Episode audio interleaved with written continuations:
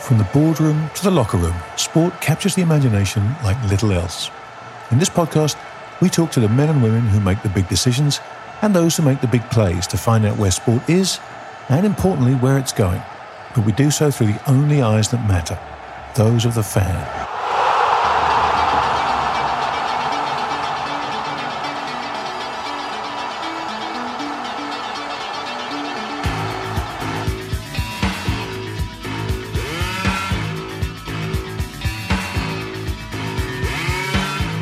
Welcome, everybody, to another edition of Are You Not Entertained? A question we can park until the end of the show and you can answer it then. But in the meantime, between now and then, I'm joined by two of the most entertaining people around. Roger Mitchell and Giles Morgan. Gentlemen, how are you, Rog? Everything good in Lake Como? Everything's good. It's a little bit early to, to fit in with your schedule, other side of the world, but um, we'll make it work. It's early for me. I'm getting old, Grant. What can I tell you, Giles? It's uh, it's an hour earlier still in the UK, and you he's look young. He's young as always. I'm so much younger and fitter than Rog that I've been up for probably an hour doing calisthenics, big stretches, lunges, that kind of thing. So, yeah, nothing. It's breeze for me. Unfortunately, Giles, by calling it calisthenics, you've just aged yourself way beyond, way beyond anything that would potentially make that a true statement. So, nice try. Thank you. But before we get started, can we just uh, congratulate the captain on the wonderful new gig that he's got? Um, I'd like you to tell us a little bit about that, Giles, uh, because it's just great news for us in the show. Tell us a little bit what's happened. Oh, Tish, Tish, um, Roger, I thought you wouldn't embarrass me, but um, yes, our friends at Howden Group, who we've heard a lot from Elliot Richardson um, in, in recent times, they're going through a, a, a, sort of major major period of growth in their history, and I think they feel that sponsorship can play a role in that international development. So they've um, very very kindly asked me to, to join and to be part of uh, what is a very fast growing and very exciting new company. So I'm having to put on a suit again for the first time in five and a half years. So from next Monday, I've I've had to. it's a little embarrassing actually. I, I, I went to the to the cupboard to have a look at my old whistle, and there were two parts of it which mean that I'm going to have to buy another one in Hong Kong where I'm about to go. Is one moth moth holes everywhere in said suit and secondly, I couldn't actually get it around my waist. So, um, yeah, five and a half years, things have changed. Funny old world. Funny old world. I think that I think it's great, Giles. Uh, uh, and apart from uh, heartfelt congratulations, I, I, I want to ask you a little bit uh, because you now take on, I think an extra role, not a different role, an extra role uh, in this threesome, which is that uh, you become now a buyer in the sports industry uh, you are managing a budget for a major a major corporate that's looking to do things in sponsorship, and I, and I want to ask you. It is a, three four years now. We've been talking about you know decks that you see, the the things that are wrong, uh, how people are in sport are still not approaching it correctly. Is, is this the moment that you now say, well, I'm not only going to talk about it now, I'm going to put it into action. And this is what I'm going to be expecting from rights holders. Yeah, I think it is, Roger. And, and your excellent Sunday column uh, that came out um, at the weekend, which talked about, well, we've talked about it for so long, but we've talked about the value of the fan base. Um, the thing that I'm in, interested in doing, and I, kind of this is where the rubber hits the road. I've been talking theoretically about how valuable sponsorship can be um, now I, I've got an opportunity to try and look through sponsorship again through the lens of what does it mean for, for big corporations, of which clearly the fan base is everything. So I'll be very interested to see as a sort of litmus test of how much rights holders have um, been listening to us and others sort of decrying or absolutely imploring the industry to change. So uh, yeah, I think put it this way, I'll be looking at sponsorship in quite a different way to how I how I used to through the learning I've had through this podcast. Actually, I, the the journey for me has been talking with you guys and our, our many guests about how this world is changing. So. Um, feeling a bit of pressure. I mean, you know, I'm in my. Oh yeah. I mean, oh yeah. and also, I'm not that young anymore. It's um, it's a young person's game. That the particularly the sponsorship world, people bouncing out to go to events, and I'm sort of creaking a bit, but it is the calisthenics, literally. So uh, we'll see how we go. Excellent, good stuff. Congratulations. You can't have it both ways, Joss. You, you're you're Schrodinger's groundsman. You're you're both uh, old and young at the same time. I dread to think which way that will resolve itself. Well, uh, Giles, why, why, don't you carry on and, and, talk a little bit about what uh, we are going to talk about today? Because we have another um, interesting conversation to have, and you've already begun it. Yes. So um, Falcon they're responsible for events like the Dubai Desert Classic, for the Dubai World Cup of racing, which has just been, and for the Dubai Sevens. So they're a pretty major player in Dubai. They very kindly sponsored um, the first show, which was called um, the Falcon series, which we had uh, Padraig Harrington, which you'll remember yep. four or five weeks ago, where Paddy was playing in the Dubai Desert Classic, and he talked to us about his views on the world of golf and particularly LIV, which was was brilliant and fantastic insight from one of uh, the most loquacious um, golfers around. That's for sure. In this, the, the, the second part. Um, we want to talk a little bit, and it's so very opposite with what's going on in the in the world about sport within the Middle East. We obviously had the World Cup. We've uh, um, recently, in the last four months, we're seeing an enormous amount of sport coming through Saudi, and that's going to grow. And places like Dubai and, and to a lesser extent Abu Dhabi, but particularly Dubai, they've been doing sport for years. Um, you think the Dubai Desert Classic started in 1989. That becomes a granddaddy golf tournament. That's not a new boy. That's no. a, that's very much established. So, th- really, this show, I think we want to talk about. Firstly, why is sport um, heading towards the Middle East, and that is clearly a reaction to, to the growth and, and, and the, the petrodollar growth that we've been seeing, and you guys have talked about. Then talk a little bit about some of those sports, uh, things that have worked well in, in, in the Middle East, and where do we see that going, and what needs to happen. There are many who think that that LIV golf you know the disruption's great but are they doing it properly is it being done well enough to to, to really is the product good enough effectively and then maybe talk a little bit about some of the sports out there that are either um, adapting to, to, to, to, change. You know, we think about cricket or other sports which are literally coming in from nowhere, red hot, trying to, to win the hearts and minds of, of a younger generation. So this could be a, a cracking chat, particularly to, to, maybe to explain to people why the Middle East is going to continue to play such a role um, within the sporting world globally. Well, well, let's let's start the conversation in the place that you suggested, Giles, and talk about um, what's happening in the Middle East because you know there are there are two components to this, right? And um, there is the money side of it, and the, and the Gulf states have have long uh, been very very wealthy. I mean, they literally got money flowing out of the ground, which is about the easiest way to get it as I can think of. Um, but then, of course, in, in recent years, we've had all the discussions about sports washing, and you can't have half of this conversation. You have to have both sides of it. And I think it's important that we do that. So let, us talk a little bit about um, the money coming uh, it, out of the Gulf and, and why lately it seems to have picked up the pace. Because, as you say, the Dubai Desert Classic goes back to the late 1980s. Um, Dubai has been a hotbed for golf for, for a long, long time. Um, and, you know, not really, for me, certainly between the golf, the rugby, and a little bit of tennis, that's been the extent of its of its sporting ambition for a long, long time, Giles. But they've been very, very successful, you know, particularly in the golf side of things. You know, the golf in in Dubai has been um, a, phenomenal success. You know, it's something that you followed and charted from its very early days. It's right. I mean, the, the, Dubai Desert Classic, I remember when it started in, in, in 1989, it was quite a fanfare. They had some big branding. It looked quite big and brash, but also the incredulity that you could play.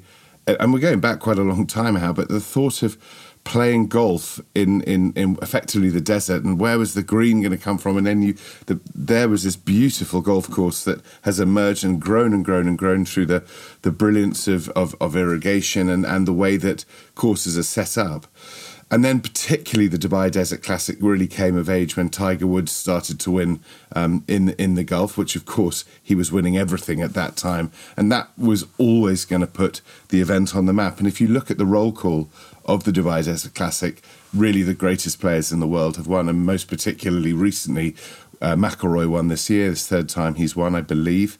Um, and it starts the golf year, and it's something that the PGA Tour, I think, have always found a little bit irritating. Um, clearly, the PGA Tour is is the big tour, but in the days when the European Tour wanted to compete and was was a proper competitive tour, the the the um the Desert Swing, as it was called in those days, where you had the Dubai Desert Classic, you then had Abu Dhabi coming up, and HSBC put money in. You had two really very compelling events at the start of the calendar year that really shook up golf and, and, and made it credible. Um, now the golf calendar is changing again, as we know, for because of the LIV versus PGA Tour piece. But the Dubai Desert Classic sits still in the hearts and minds of the fan and sometimes I think that the the, the the, the, the tours can forget that sometimes it's the events that become the real signal for where you are in in in in a, in a particular year, and and the, the, appointments to view, as we used to call it, of sports events that you want to watch. And I think the Dubai Desert Classic certainly had that. And now more and more events are coming into the region, and if they do it properly, again, proof in the pudding, you can have all the prize money in the world, you can have the best golfers in the world, but you've still got to put the event on in the right way and that's where I think that um, I mean, it's funny for me to think I'm I'm about to be 52. Dubai, I remember Dubai coming into the sports stage and going, oh, it's just the parvenus really. They don't feel like the parvenus anymore. They feel like the kind of the the, the sort of the, the, lead for the perhaps for the rest of the for the Middle East to to, to borrow and to emulate from um, going forward.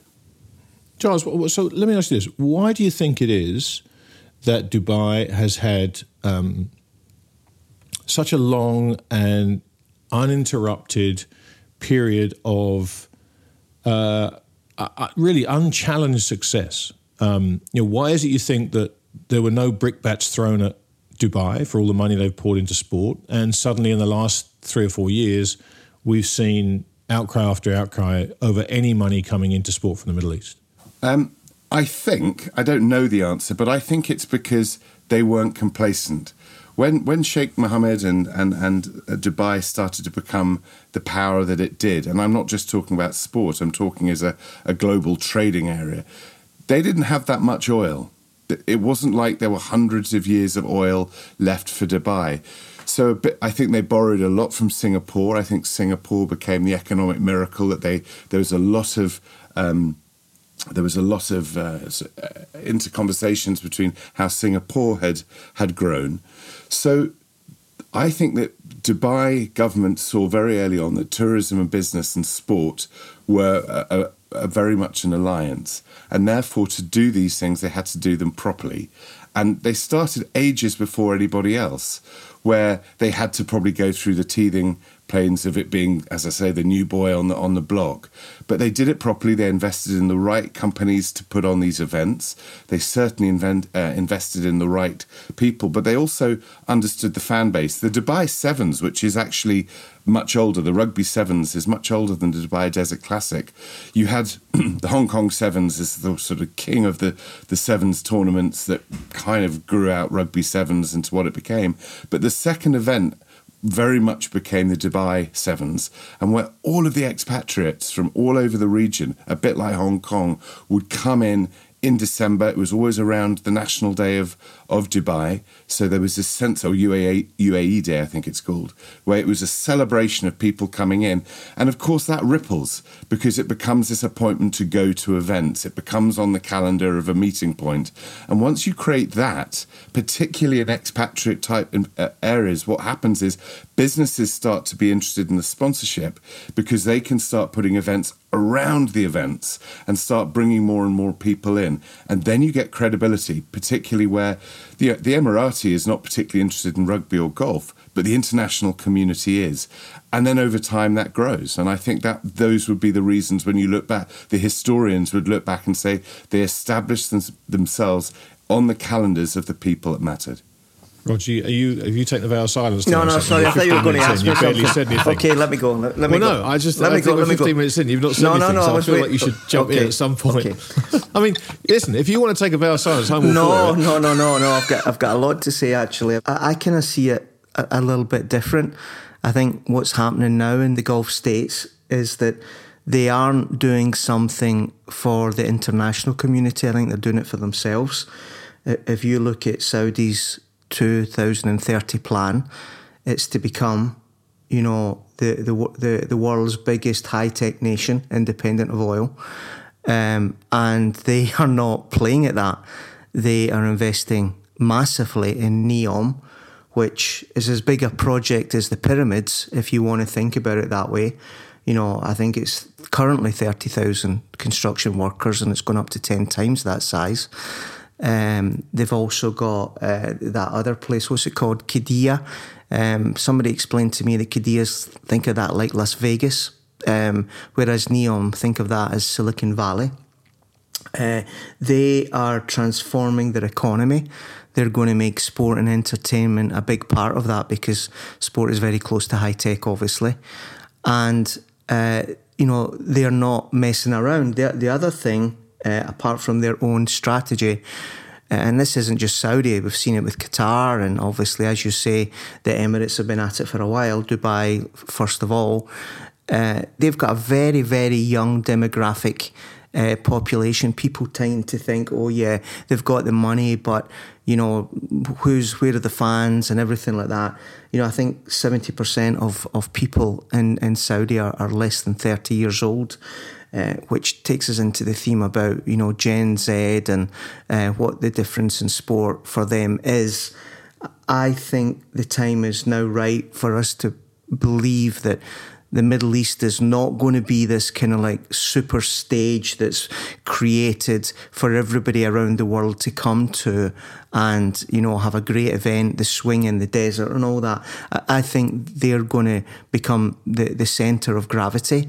They also just are the only game in town left in terms of money. The Americans, I think, uh, in this moment of change in cost of capital that we've talked about so often, I think they're going to step back a little bit. The oligarchs are probably gone. Um, this money in Saudi Arabia and the Gulf is is not price sensitive. They have got a strategic plan to move away from uh, oil and carbon economy. And, you know, every, every time I look at this area, my, my big question is how is sport ready to handle this? And sadly, especially with Jay Monahan, the answer has been resoundingly disappointing. You know, uh, you can debate LIV right or wrong all day long.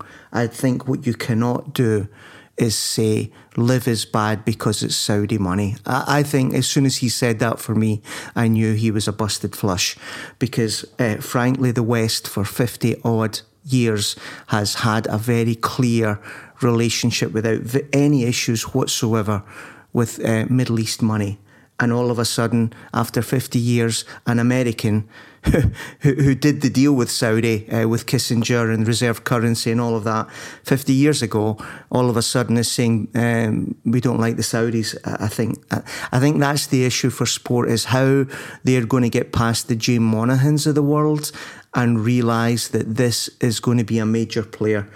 And it doesn't stop with all of this stuff. Look at what they're doing now with the, the Football League.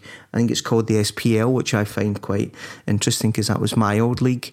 Um, you know, they they again, they're not doing what the Chinese have done or what the Middle East clubs did ten years ago and get you know, a, a whole lot of has-beens and ain't never will be's and, and create some kind of like they they've got a plan under Gary Cook uh, with an, an, amazing board of, of advisors there. They've got a plan to create a top five league in the world. Um, they, they've, they've put money aside to invest in players, serious players. Ronaldo isn't going to be the, the last one. And I repeat, you know, like uh, follow the money. They've got uh, between them the Gulf states, I think six trillion in wealth funds. Um, they've got a plan to create um, a sports cluster. Think of Silicon Valley for sport and they've got a very young demographic, which I, I think is under, misunderstood.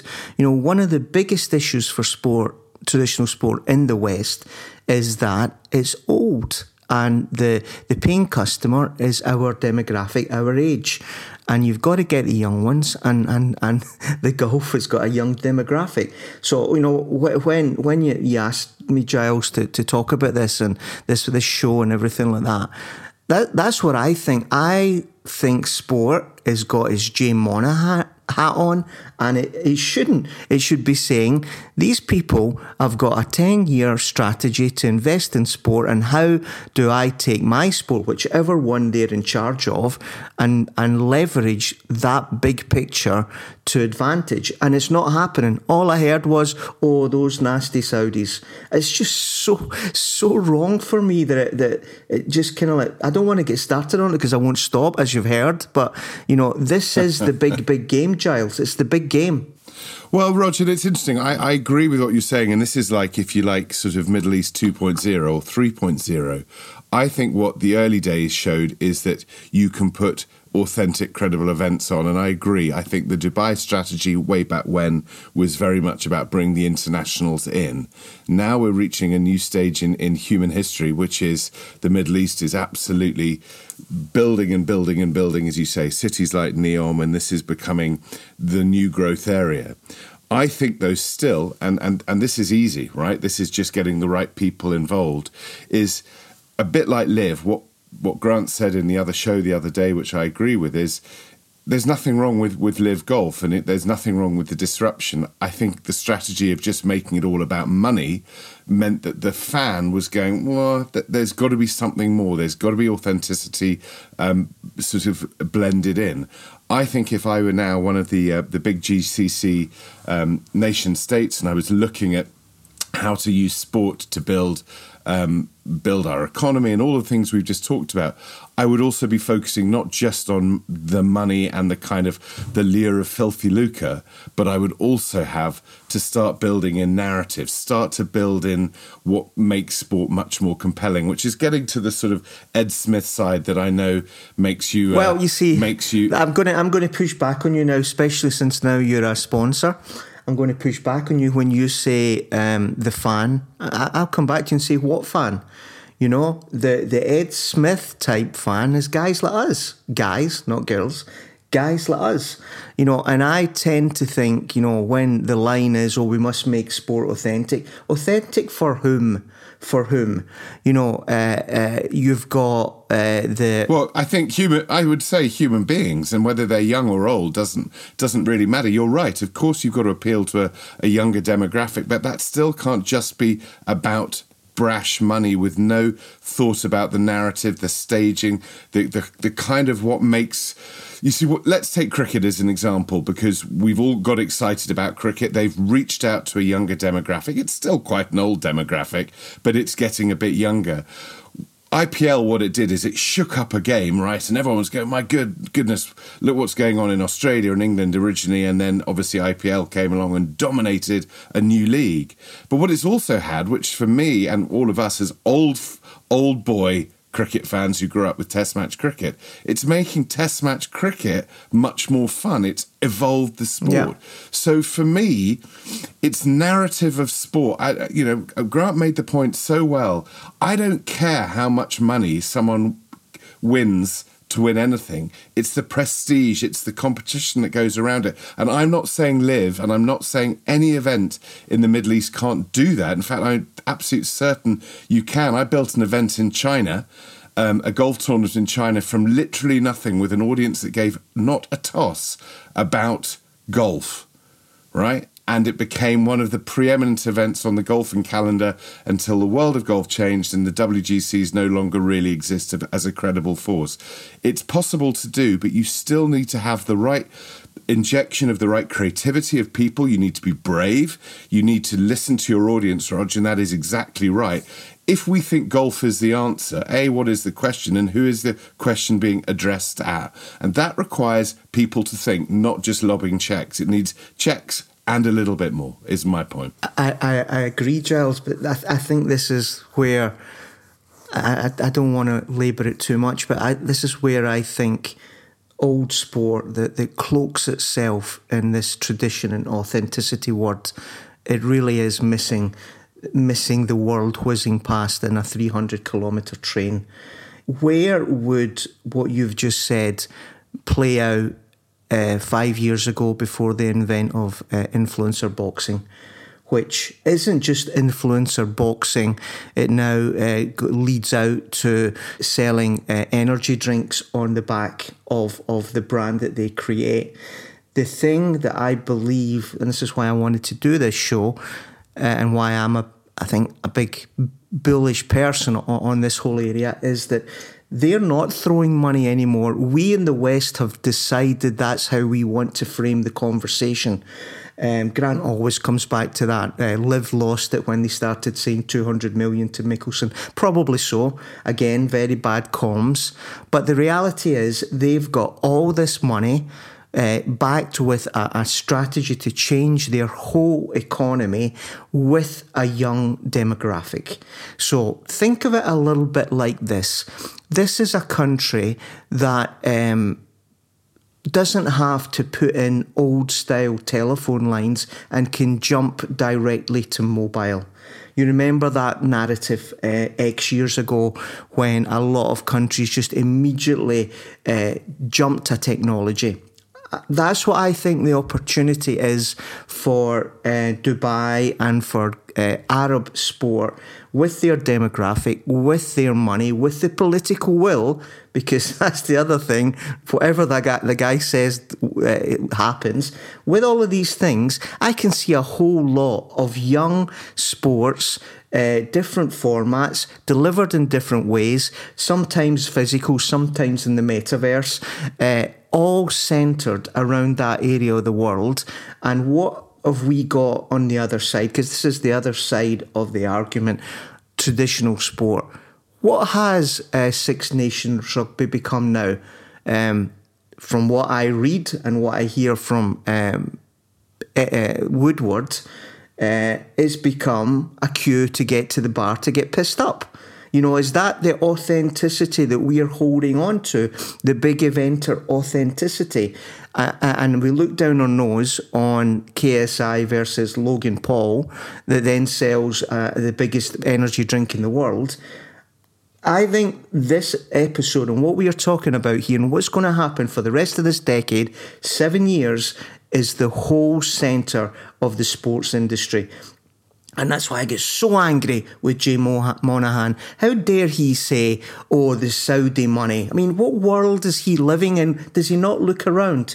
So, uh, yeah, that, that's, that's how I think about it, guys. Well, we can debate the morals all day long, right? And, and who are we to do that, realistically speaking? But the point I think I'd like to discuss here, Rog, particularly with you, and we've had this conversation, and I keep trying to find new ways to frame it. And every time I listen to you, you make a lot of sense and it, but it, it kind of connects different neural pathways in my head, and I come up with a, another f- probably futile attempt to storm your your castle no, walls. Tell me, I'm, I'm, prepared to be outdebated. You know, the, the thing, no, no, no. Uh, the, the, you know, when, I, when, I, think about all this, and I've you know I've watched a, a bit of golf recently, and and you know I've been thinking about your points with the the influencer boxing, and I'll, I'll try and get my thoughts in some kind of cohesive thought here because because I, I, have them and they they fly around my head in a you know like a flock of wild starlings, frankly, and I'm trying to grab them all together. But let's start with the influencer boxing. Um, there is a culture and a tradition of man against man, not team. There's no there's no team culture. There's no loyalty to a team. Boxers come and go, and they are individuals fighting other individuals, right? And so, it, yes, it, it, lends itself perfectly to the kind of culture you're talking about, where you can get everybody hyped up about a certain person, and he comes in, he fights a few times, he flames out, and then you can go on and build a cult of personality around the next person, and so on and so on. And there is a there is a there is a history of boxing and, and, and combat in all its sports lending itself perfectly to the pay per view model for sport, and that in turn, I think, falls perfectly into the hands of where this money is coming from, right? I can see very easily how you can build a very good business with a tried and trusted model, pay per view, this guy against that guy. And if the guy that we're hyping loses, don't worry, there's always another guy coming along. We can crank up the hype machine.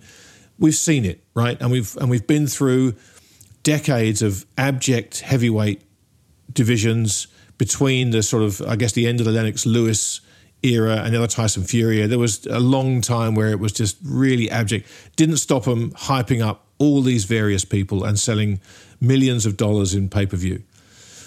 But now we go to golf. We go to let's let's take both golf because golf's too easy with the LIV thing. It's too easy. Let's take golf and football. Right, and you mentioned the Saudi Premier League, the SPL, the, the other SPL, yeah, as yeah, we call yeah, it, right on here in deference to you. Um, yes, you can spend an awful lot of money on a person, Cristiano Ronaldo in this case, and you can throw a lot of money at a sport. But what golf and what football have are tradition and history, and those things matter. The history of the teams matter. There's a reason why when I last went to Singapore and checked into my hotel on a Saturday night, I was drowned out by a chorus of You'll Never Walk Alone. I happened to be checking into the hotel whose bar was the official Singapore headquarters of the Liverpool Supporters Club, and that Liverpool just about to kick off against Man United, I think it was. Those fans who were in that bar at 10 o'clock or 11 o'clock at night, whatever it was, singing their hearts out, connected with Liverpool Football Club and all its history and all its tradition, right? they're not, I don't think, going to connect with. I don't even know the name of Ronaldo's club. I don't think Ronaldo, and, and that says something in itself. I don't think you're going to be able to throw your money at a sport and compete with the likes of the Premier League and compete with the likes of the PGA Tour. I agree with what you've said about Monahan, um, but I would throw back at you and say they are changing their approach remarkably quickly. You don't say. In, in response to yeah, in response to this threat. So you're right about the the individuals at the top of the sport and the Blazers, as as you as you often refer to them. You're absolutely right.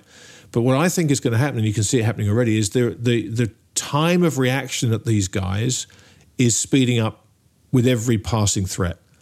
Um, it was very slow when the WGC came along. Uh, the you know the original Greg Norman assault on the on the barricades of golf. It was it was slow to change. Then they've realised the threat that LIV poses to them in terms of audience and in terms of controlling the narrative, and they've changed very, very quickly. But again, I keep going back to, to my efforts, staunch in my view, to watch LIV golf. And I defy anybody to care about it, Rog, because it's not mano a mano. It's not like a combat thing, which which I understand. I don't think you can build a narrative around Bryson DeChambeau and Dustin Johnson playing for money and some guy that no one's ever heard of beating them. I think that is doomed to be an abject failure. And then we come to football. What's happening there? Okay, on the one hand, there's this attempt to build the other SPL up, uh, and they think they're going to do that by bringing in Cristiano Ronaldo. Look, the US tried this in the 70s with Major League Soccer, right, or whatever it was used to be called. I can't remember. Yeah, yeah. when when they brought in Pele and yeah. and De Stefano, and they brought every big player in the world into that country, which is already a sports mad country, which I don't see in the Middle East already, and it failed miserably um, because it didn't have any tradition, it didn't have any sticking power. They, it took them almost fifty years to have another go at that, and I think they've got it much better this time around. I just think that the man on man combat lends itself very well to Middle Eastern money and, and your business model as you see sport changing with this new generation. And I think spending your money in buying clubs with history and tradition, like they're doing with Newcastle United, for example, um, and and bringing the World Cup to your country, is a fantastic way of of getting known in the broader sporting world. But I just struggle to see, Rog, how it is going to supercharge that sport in your country. I don't think suddenly the Saudi Arabian Soccer League is going to amount to anything except you'll have an awful lot of Saudis buying Newcastle United scarves and Newcastle United shirts and adopting Newcastle United as their club. Uh, okay, this is ding ding. Yeah, seconds yeah, out. Round two. round two. round two. right. Um, you see, I was just going to say. I think we've got a caller. I think we've got a caller on the line. I think it's Jay Monahan yeah, calling in from Jacksonville. yeah, yeah. Well, we, we, wouldn't take that one. Uh, we wouldn't take that one. But I will. You wouldn't. I would. Yeah, yeah. Uh, the, listen, the Grant. The, the, honestly, we always come back to this. You think with the head of a man of fifty-five years old or whatever you are your wiring can't change that because you are not in the sports industry. You're in the sports industry merely as a fan, and as a fan, you're authentic. Uh, uh, yeah, absolutely. Right. Well, that's that's where you miss this, Grant, because you're thinking about yourself and what you want sport to be and how you understand it. Um, once you start saying that the kids are fundamentally different, and then you start looking around at the data points, which aren't just about you know, um, combat sports. You know, if you look at Sidemen, if you look at the Kings League with Piqué, if you look at the growth of uh, padel and pickleball, everything is up for grabs, in my view. You don't need. What's the padel and pickleball demographic, though, Rog? It's new, it's different. It's like, you know, they're building, you know, how many, 20 courts in Central Park or whatever it is. They're not tennis yeah, courts. but it's not kids. Yeah, it's who's not playing kids. It's not kids. Who's playing But what I'm what what I'm saying is don't focus on that. Focus on a new format that sidesteps the existing sport that if it is marketed correctly the way that the younger Gen Z demographic wants things to be marketed, that's your new sports industry you guys always think about how do we need to change the existing sports industry and the angst about the not authentic and, and all of this. And I just say, I honestly believe you're missing the point. You don't need to change the old sports industry, you just create a new one. Tennis is done because, for the reasons I've said because of those two new sports.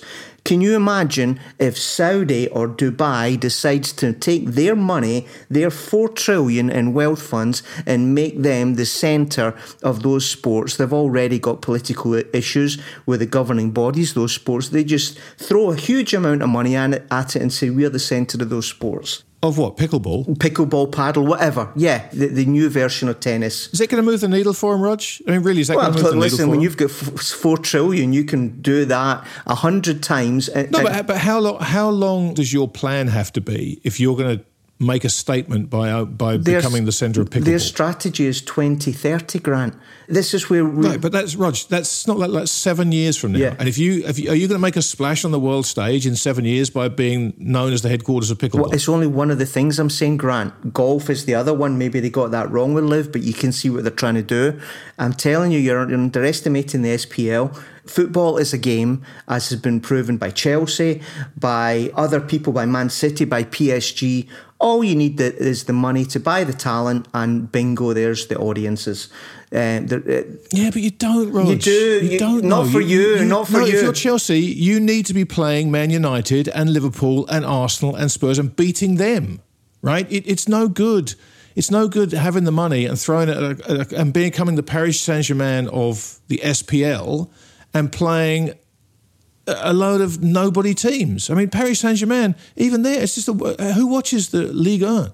Paris Saint Germain win it every year because they've got that much more money. There's nothing to it. You know, Chelsea was successful because they beat Manchester United and they broke that dominance. And they beat Arsenal. And they beat they beat these storied clubs who themselves have their own histories, uh, whether it's between Chelsea and them or of you know habitual winning of titles. I can absolutely see that. I just, I just cannot, and, and, I, and I'm not claiming to be right. I'm just telling you what I think, and I just cannot see a way where Ronaldo's club becoming the giant of the Saudi Arabian Football League moves the needle outside the region. I just don't see it, and I could be completely wrong. I, I think you are, Grant. I think you are. I, football is different for the reasons you're saying, but honestly, you know, um, just let's open our minds a little bit. You know, what is the biggest opportunity in sport and has been for the last six or seven years? It's women's soccer, women's sport in general, but I'm just going to go for soccer. Uh, what is the major problem for women's soccer? It's currently marketed and run by men who don't get it, who think about it as a coffee break um, uh, project to kind of like mess around with and, and virtue signal with. You take serious Middle East money, you plant it in Dubai or you plant it in Qiddiya or Neom, and you make it a major. Do I have to make the obvious point here? What, what, what, what, which is? If you think women's sport is the future and you think that that's going to be springing out of the Middle East, Well, listen, it, wouldn't that be the huge win? Wouldn't that be the huge win? I, I honestly think it's another thing that you're, you're right. Okay, how, how can you defend something when you know uh, kids, girls in, in Iran can't go to school anymore? I get that. I, I get that. But at the same time, they are trying to do it with the SPL. There's some serious women people on that board there. Um, what if that becomes the way that they change their economy? What if they are so committed to the new strategy of 2030 that it does mean uh, the liberation of women and their place in society, and you do that? The point I'm making, Grant, is they've got enough money and a young gem demographic to go after any sport that they want, either through the traditional way or just by the Challenger League and the Challenger format. They've, they they can do whatever they want. And, and, and, and, you know, we're thinking that that's going to be difficult for them because we're the, we're the bastions of authenticity. I don't think that makes I mean, listen, we're going into a world now where the music industry is going to be completely disrupted by AI, completely disrupted by AI. And it's as if we are still saying, yeah, but Bruce Springsteen, when he's on the, the stage, you know, that that's the big thing. For the kids, it doesn't matter honestly, this comes back to every time with me. This is the difference. Their head, the kids, is wired differently. And, and, and there's enough data points to show that now. There's enough of them. And if you put a young demographic with serious wedge and political will, nothing is without your ambition. And I think our sports industry Jay Monahan's the worst example of it, but they're all thinking the same. No, they can't do it. Nobody watches Ligue 1. Honestly, I think in 10 years' time, we'll say, what were we thinking? Why did we think we could hold out against this? Well, at the risk of having splinters on my backside, um, I, why can't one have a, a, a, dual a dual strategy? Which is, I, I, so you, you mentioned Clive Woodward and rugby, um, Roger. Sometimes I think when you're in Como, you sit in Como, and you, you're not always necessarily the, the Ireland England rugby match that happened, whatever it was, two weeks ago, which was the most extraordinary, not the match itself, just because of, of, a sending off. Forget that, that's on the field. But in terms of the kids and people and the sense in Ireland of genuine, I mean, from all over the place in terms, if you heard a national anthem sung like that any be- better any time, I, I, I defy it. That is about deep heritage, deep loyalty. And for a man who lives in Italy, where history, Renaissance, where it's all absolutely within the culture of everything that you talk about, sport requires both. I totally agree that new formats, understanding the kids, have to move forward, and there will be new forms of sport, different sports we haven't heard about. But let's also forget one thing I think data doesn't always do terribly well is that children grow up the child that you were when you were 19. Yeah, I don't buy I that like Giles. I don't buy I know that's what you hold on to. Well, no, they do they do grow up, Rog. Rog, Rog, they do grow up. And you change when you become a parent. You change as a human being.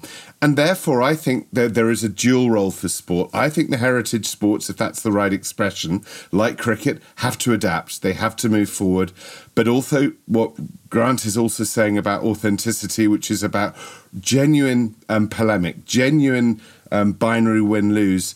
The, the, Victorians probably created a whole sense of history that Christ, the boat race is still. We've just had it on, and what's I, I find it kind of ironic. You've got the World Cup of racing happening in Dubai, 27th event, biggest sports person racing in the world, 27 years old, but it's now establishment.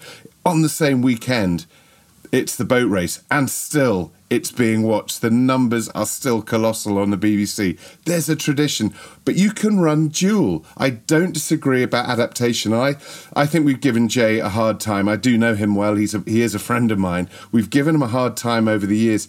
I think he made some errors, and I think he probably regrets it. We, are never going to get the right right to reply, I suspect.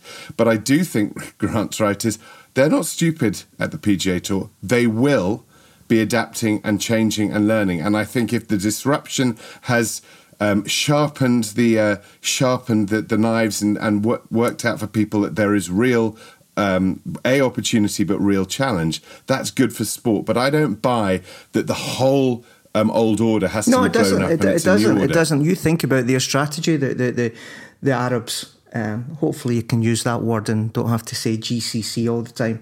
The Arab world they are investing a lot of chips in the traditional world of sport, whether it's Formula One, whether it's um, Super Cups in Spain and in Italy, whether it's golf. Uh, I, so, like, you know, they're buying football clubs, they're taking over the Premier League, it will become the, the petrodollar league, it already is. They are placing those chips there. Don't see them doing a lot in rugby. Uh, so there is the double strategy for sure because they've got the money to do it. But here's the thing I'd like you to ask. Everything I think about in business and sport and anything comes from two elements, only two. One is money, follow the money. The second one is demographics, right? Um, when you say Ireland, England, and isn't it wonderful? The numbers interested in that in the grand scheme of 8 billion in the in the globe are tiny and will continue to get tinier because here's the news flash. Europe doesn't have babies. It is getting older and older and older. The bulk of the younger people in this globe are brown skinned and yellow skinned and they come from that part of the world and when that part of the world has also got the big money, it's not difficult to see what's going to happen.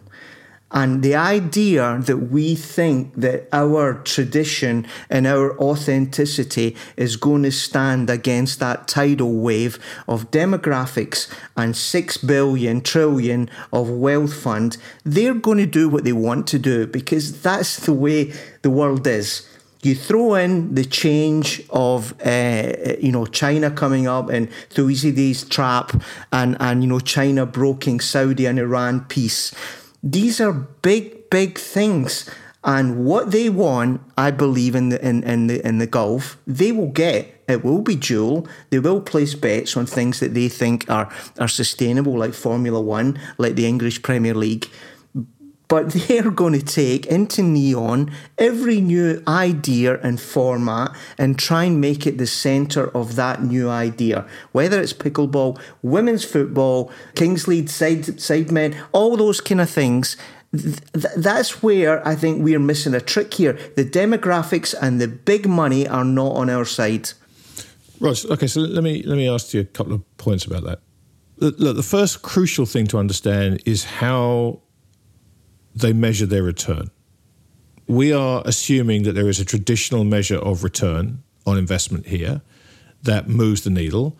It may be something completely different because if it's profitability, then they're going to have it's a long way. It's not. Grant. It, I think. It's not. Right, exactly right. So, so we have to, so we have to acknowledge that the fact is here that this money is being put in not to generate a return on that dollar, but to generate goodwill no, to generate no, exposure, to change to an economy, publicity. to change an economy from a petrodollar economy to a high tech media IP right. intangible sport okay. and entertainment economy. That's their KPI. Right. So let's then talk about who the audience is for that, When you're changing that, if you're if you're telling me that us trying to take a sport and change it to a younger demographic and move it more towards a young demographic in the Middle East and Asia what you're telling me is we're going to make this up on the volume, right? Because the spending power of those people you are targeting it at is tiny compared with the spending power of the same demographic in Europe and the, and the US. Now that's that will change over time, but that comes back to the point I made about what's their time frame here for this investment.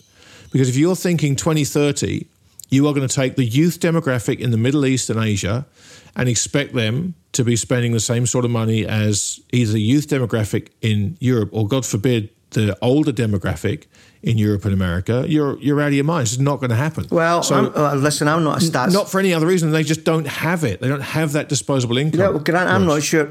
Well, look at the, the GDP per head in the, the Emirates. I think it's even higher than Germany now.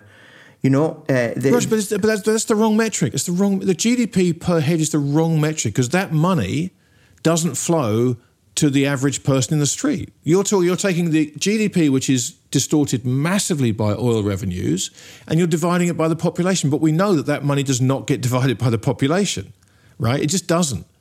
There, there, if you're if you're talking about the young demographic in the Middle East and Asia versus the middle class in Europe, middle class. Oh, you said middle class now middle class, not working class. But but, but that's Rog. There's middle class in sport. I'm talking spending potential, right? If if you are saying that this money is coming in to be in any way a business, and yeah. that they are targeting the demographics in in the Middle East and the demographic in Asia of youth, They simply don't have the spending power of the young demographic in Europe, the young demographic in America. It's not even close. It's not even close. Um, and I don't have the, the numbers to hand. There will be a, t- a point in time where it flips over. There will be a point in time where that that population pyramid that you're talking about from that part of the world is so much bigger than the West.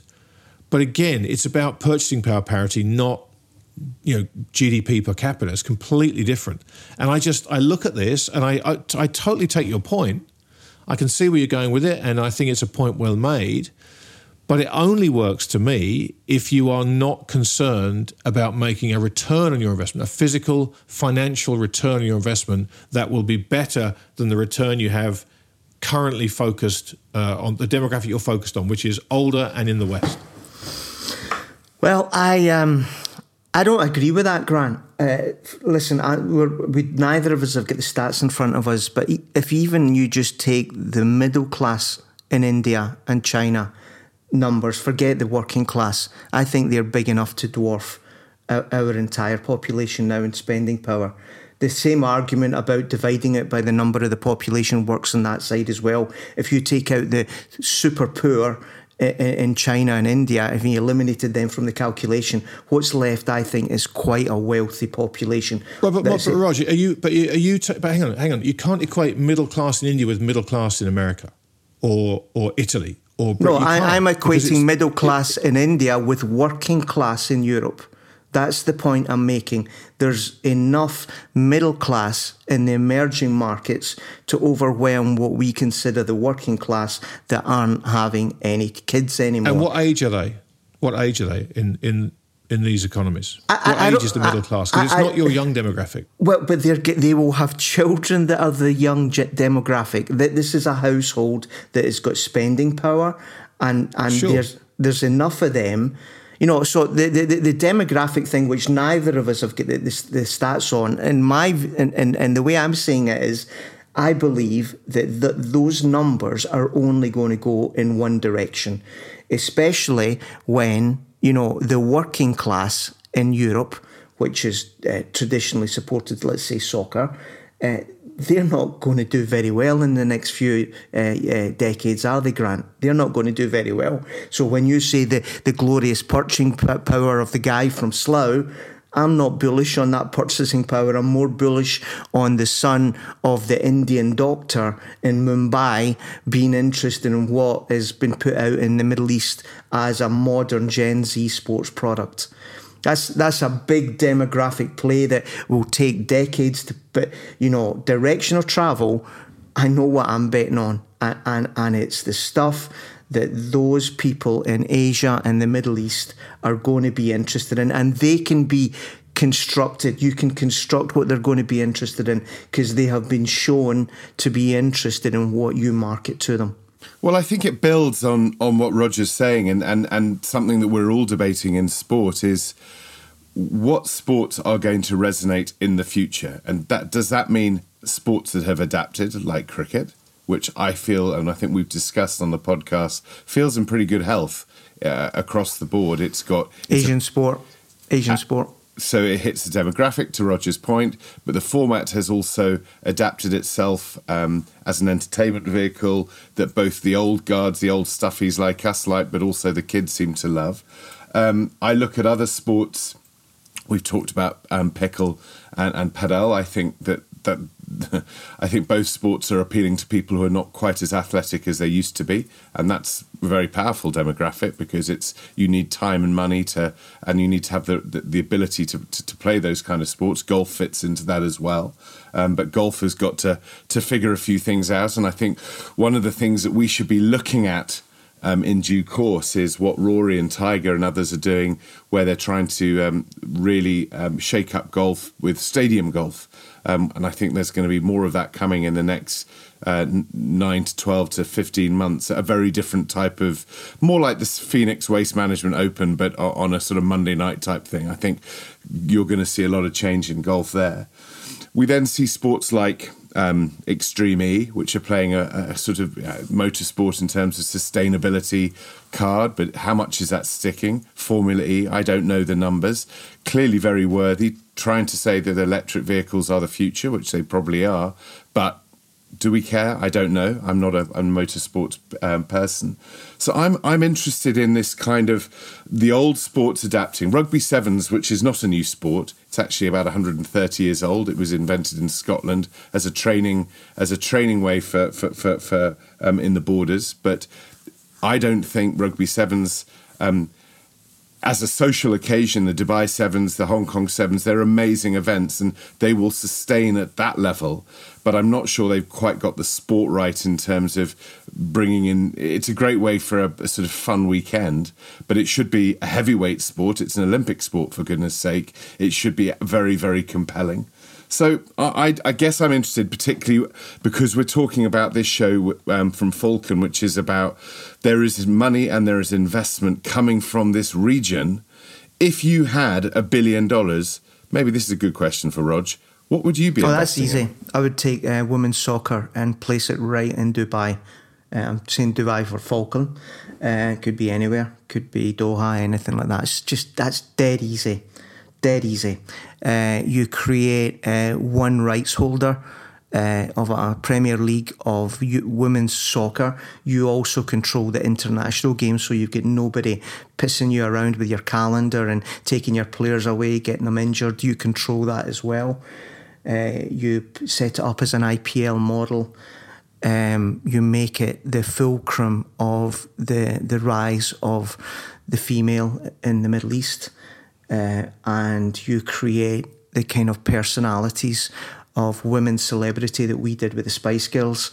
Uh, they don't need to be the best singers, they don't need to be the best football players, but you can create a modern entertainment product that sells from Vladivostok to uh, Mumbai to uh, Brasilia, everything like that. That's that's easy. That is by far the biggest investment opportunity in sport. I, I, I don't disagree, Roger. I think you're absolutely dreaming if you think they're going to go anywhere near that. I just think that create that create that opens a can of worms that that the Middle East just isn't ready to deal with right now. I just don't think. I mean, look, Dubai you're right. Is, of course, you're and the UAE right. is, and the UAE is, but there's absolutely no chance Saudi or Qatar are ready to deal with something like that. I, I think you're. I, I would do the same thing. I would put the money in the same sport but I would do I would do it in a way that they've done with with Newcastle United, for example. I would I would try and establish a league in Europe and back it, and I'd, I'd invest the money, but I wouldn't think for one second about bringing it to the Middle East. But Rog, how how are you going to get the the players to come? How are you going to how are you going how ching, are you going to entice ching, female? Ching, no, ching ching. No, no, no. Tell you, Grant, no, no. follow there are the limits money. to money, Rog. Listen, there I'm as cynical as the next to man, money. They and more cynical than most. Is money. There, there is not, not. There is not enough money to bring a female soccer league to the Middle East. I just don't. I just don't believe that, Rog. I really don't. But look, I, I, as I said, I, I, think there's a there's a way to do that. But you just back the European Soccer League, right? You just back a women's no, soccer league because this, this is very this is a very interesting debate because sadly, sport has still got this really incredibly silly way of governance. It's called management by geographical area you set out, just like the Roman Empire does, the little kind of uh, protectorate uh, in Judea and in Gaul and everything like that. They're called UEFA, they're called CONCACAF, and things like that. As soon as you try and do it in Europe, you have to deal with UEFA and a zillion federations the English one, the German one, the Albanian one, the Scottish one, the Welsh one. It's absurd. Anybody investing serious capital is not going to deal with these jokers because all they will do is block you. That is the, the history of sport in recent years. So you go to a place where the the regulator, if you will, the governing body can be manipulated. And I think uh, I may be wrong in this. I used to know this. Yeah, I may be wrong. There's no sign of FIFA or UEFA being manipulated. Well, no, but you don't. You just, you just go if, if they don't want to play ball with the Asian Federation, which is part of FIFA, and I think Arabia is part of the Asian Federation. You take control of the Asian Federation. You say to FIFA, you mess us around and we're going on our own, but we'll play ball. We'll play part of the FIFA household. Oh, and by the way, Gianni, you see how we've ripped a women's game away from UEFA. Isn't that good for you? Isn't that exactly what you want to kill UEFA? you make the Asian Federation and women's football, and in general, men's football, like they're doing with the SPL, you're killing UEFA. He's going to love that. You know, all of this stuff the more the more I get on this soapbox, it's about money, it's about demographics, and it's about a political chessboard. It's got very little to do with authenticity and, and credibility and tradition, which is where you guys always start. And I think that's your mistake. You need to think about the things I just said. That's maybe, what drives the maybe, world. Rog, maybe, Rog, maybe, but I think there are limits to and I, I, it's not that I don't buy into what you're saying at all, but I think there are limits, and I think they're hard limits in certain places, certain sports and I think you've just found one. But Charles, you're the guy who is used to having a check to spend on sports. What would you do with a billion dollars?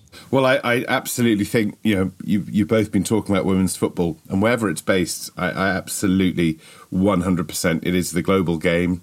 The society is is changing all over the world, and there is no doubt, and and also without because you're actually dealing with far less heritage in terms of the clubs and the powers and blazers from 100 years old, you've got the opportunity to, to really start again. And I would I would have to agree with that. That is not, by the way, a sort of a taster of where I'll be going. That's just on a personal point of view um, of where I, I, I, would see great growth. So I mean, it's exciting. But do you know, it, it, all of this, these conversations continue to make working in the sports industry and being involved in the sports industry, whether you're a fan, whether you're involved in the finance of it, whether you're involved as a commentator of it, whatever, um, makes it such an exciting uh, place because it's just a reflection of the world we live in. Sport can only reflect the world we're in. We are seeing massive socioeconomic changes happening in the world through technology, through societal shifts.